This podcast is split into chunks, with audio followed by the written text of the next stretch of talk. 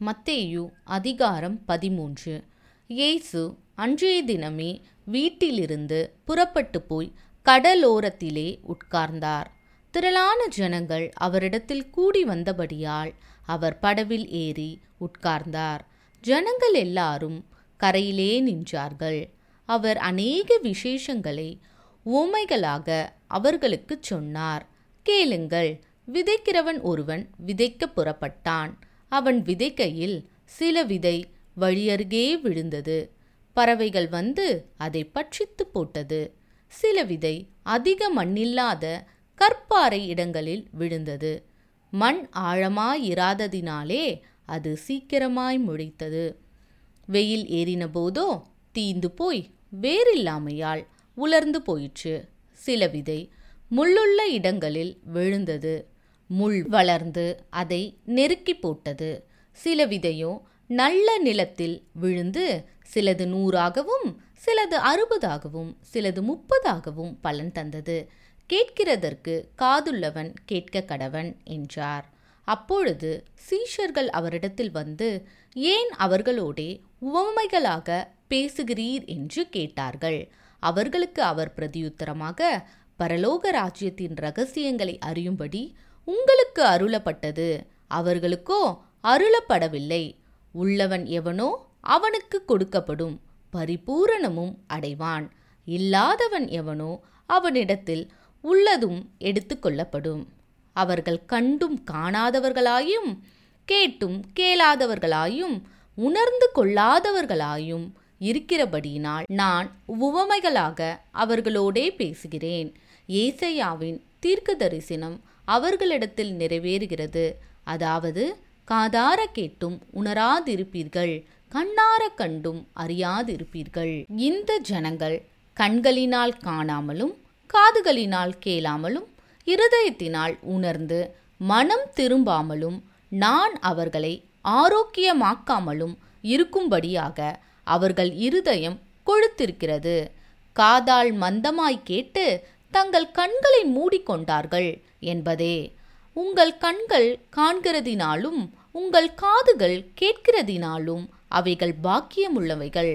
அநேக தீர்க்கதரிசிகளும் நீதிமான்களும் நீங்கள் காண்கிறவைகளை காணவும் நீங்கள் கேட்கிறவைகளை கேட்கவும் விரும்பியும் காணாமலும் கேளாமலும் போனார்கள் என்று மெய்யாகவே உங்களுக்கு சொல்லுகிறேன்.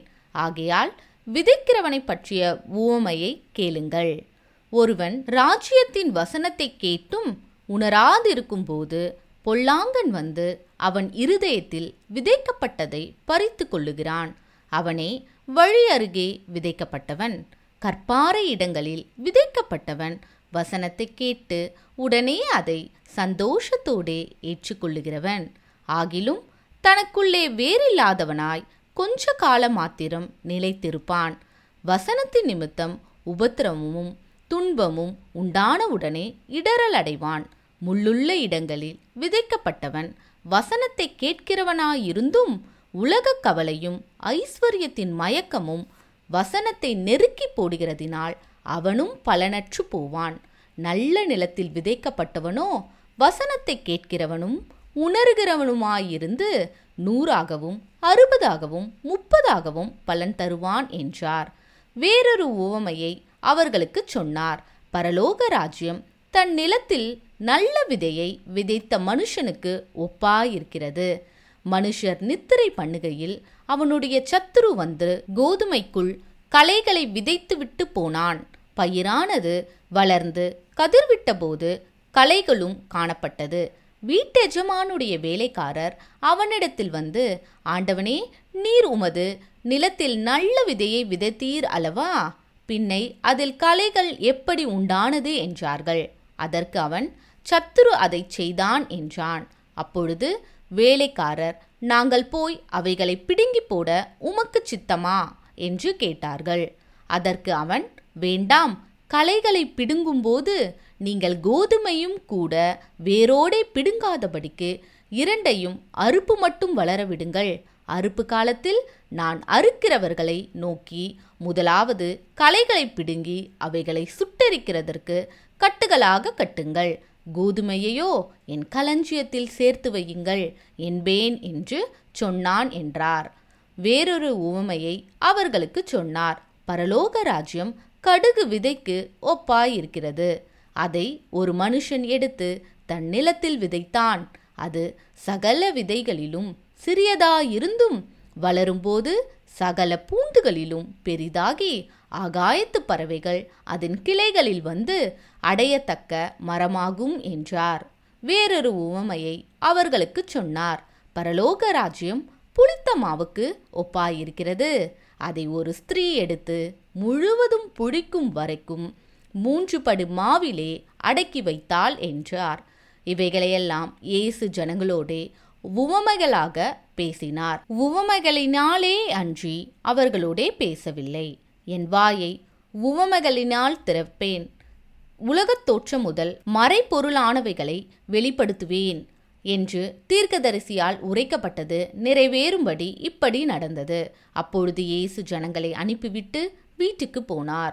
அவருடைய சீஷர்கள் அவரிடத்தில் வந்து நிலத்தின் கலைகளை பற்றிய உவமையை எங்களுக்கு வெளிப்படுத்த வேண்டும் என்று கேட்டார்கள். அவர் பிரதியுத்தரமாக நல்ல விதையை விதைக்கிறவன் மனுஷகுமாரன் நிலம் உலகம். நல்ல விதை ராஜ்யத்தின் புத்திரர் கலைகள் பொல்லாங்கனுடைய புத்திரர். அவைகளை விதைக்கிற சத்துரு பிசாசு அறுப்பு உலகத்தின் முடிவு. அறுக்கிறவர்கள் தேவதூதர்கள் ஆதலால் கலைகளைச் சேர்த்து அக்கினியால் சுட்டெரிக்கிறது போல இவ்வுலகத்தின் முடிவிலே நடக்கும். மனுஷகுமாரன் தம்முடைய தூதர்களை அனுப்புவார். அவர்கள் அவருடைய ராஜ்யத்தில் இருக்கிற சகல இடரல்களையும் அக்கிரமம் செய்கிறவர்களையும் சேர்த்து அவர்களை அக்கினி சூளையிலே போடுவார்கள். அங்கே அழுகையும் பற்கடிப்பும் உண்டாயிருக்கும். அப்பொழுது நீதிமான்கள் தங்கள் பிதாவின் ராஜ்யத்திலே சூரியனைப் போல பிரகாசிப்பார்கள். கேட்கிறதற்கு காதுள்ளவன் கேட்க கடவன் அன்றியும் பரலோக ராஜ்யம் நிலத்தில் புதைந்திருக்கிற பொக்கிஷத்துக்கு ஒப்பாயிருக்கிறது.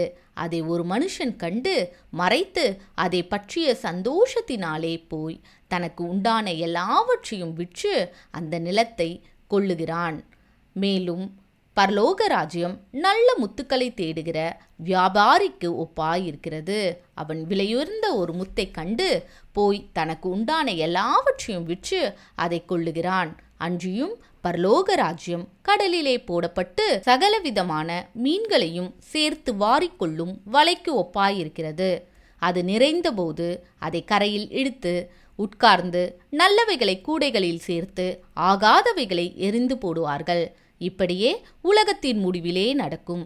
தேவதூதர்கள் புறப்பட்டு நீதிமான்களின் நடுவிலிருந்து பொல்லாதவர்களை பிரித்து அவர்களை அக்கினி சூளையிலே போடுவார்கள்.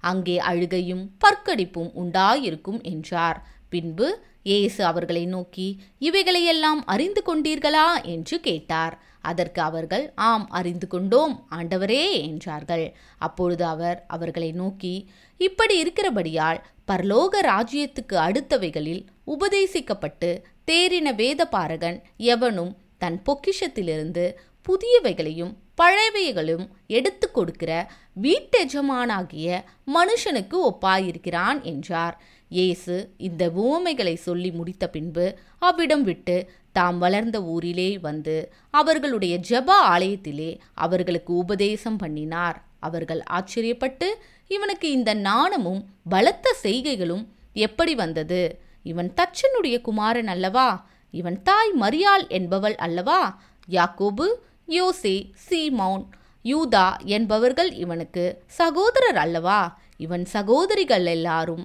நம்மிடத்தில் இருக்கிறார்கள் அல்லவா? இப்படி இருக்க இதெல்லாம் இவனுக்கு எப்படி வந்தது? என்று சொல்லி அவரை குறித்து இடரல் அடைந்தார்கள். இயேசு அவர்களை நோக்கி தீர்க்கதரிசி ஒருவன் தன் ஊரிலும் தன் வீட்டிலுமே அன்றி வேறொங்கும் கனவீனமடையான் என்றார். அவர்களுடைய அவிசுவாசத்தின் நிமித்தம் அவர் அங்கே அநேக அற்புதங்களை செய்யவில்லை.